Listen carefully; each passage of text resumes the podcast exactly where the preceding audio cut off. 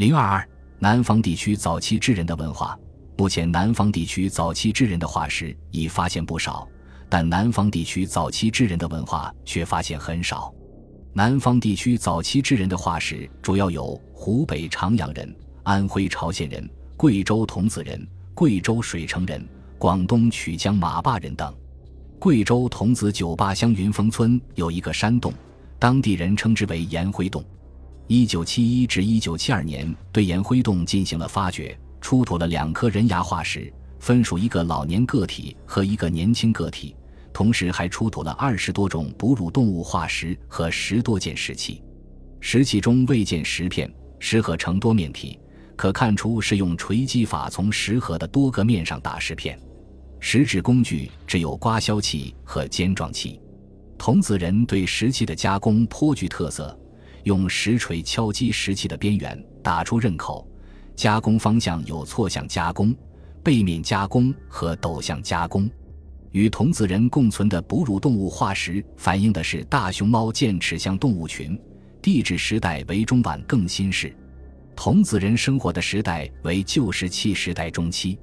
在贵州水城县县城西北二十五公里处的销灰洞中，出土了一颗属老年个体的人牙化石和五十三件石器，石器有石片。石锤、刮削器和尖状器，大多数石片没有台面，有粗大的打击点和清晰的放射线，但没有半锥体。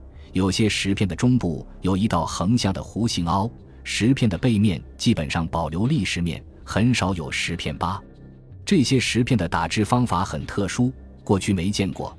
经考古学家试验后，给生产这种石片的方法定名为锐棱砸击法。刮削器均用锐棱砸击石片制成，刃圆曲折；尖状器均属角尖尖状器，尖较锐。水城人生活的时代比童子人晚，可能在旧石器时代中期的晚期。一九五八年，在广东曲江马坝乡狮子岩的一个石灰岩溶洞中，发掘出一块中年男性的颅骨化石和十多种哺乳动物化石。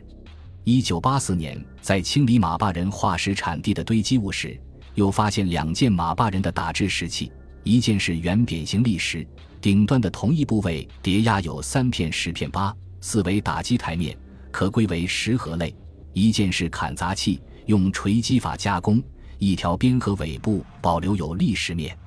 由于马坝人的石器发现太少，我们很难认识马坝人创造的文化。马坝人生活的时代具由西法测定，大约在距今十三万年前。一九八六至一九八七年，在湖北支城九道河旧石器时代中期遗址中发掘出三百九十五件石器和一批哺乳动物化石，但未发现早期智人的化石。石器原料以石英岩为主，器型有石盒、石片、砍砸器和刮削器。总的来说，石器比较粗大。采用锤击法打石片，大部分弹片保留砾石面，形状不太规则，较厚。有的石片未经加工即使用。砍砸器多用厚大的石片加工而成，可分为单边、双边和多边砍砸器。刮削器可分为单刃、双刃和多刃刮削器，多为正向加工，加工较粗糙。九道河文化与大野石龙头文化有密切的联系。二者的石料都以石英岩为主，缺少石英，石器都呈粗大化，没有太小的标本，没有尖状器，石器加工粗糙，存在未经加工就使用的石片。可见九道河文化与石龙头文化有共同的文化内涵，九道河文化承袭了石龙头文化。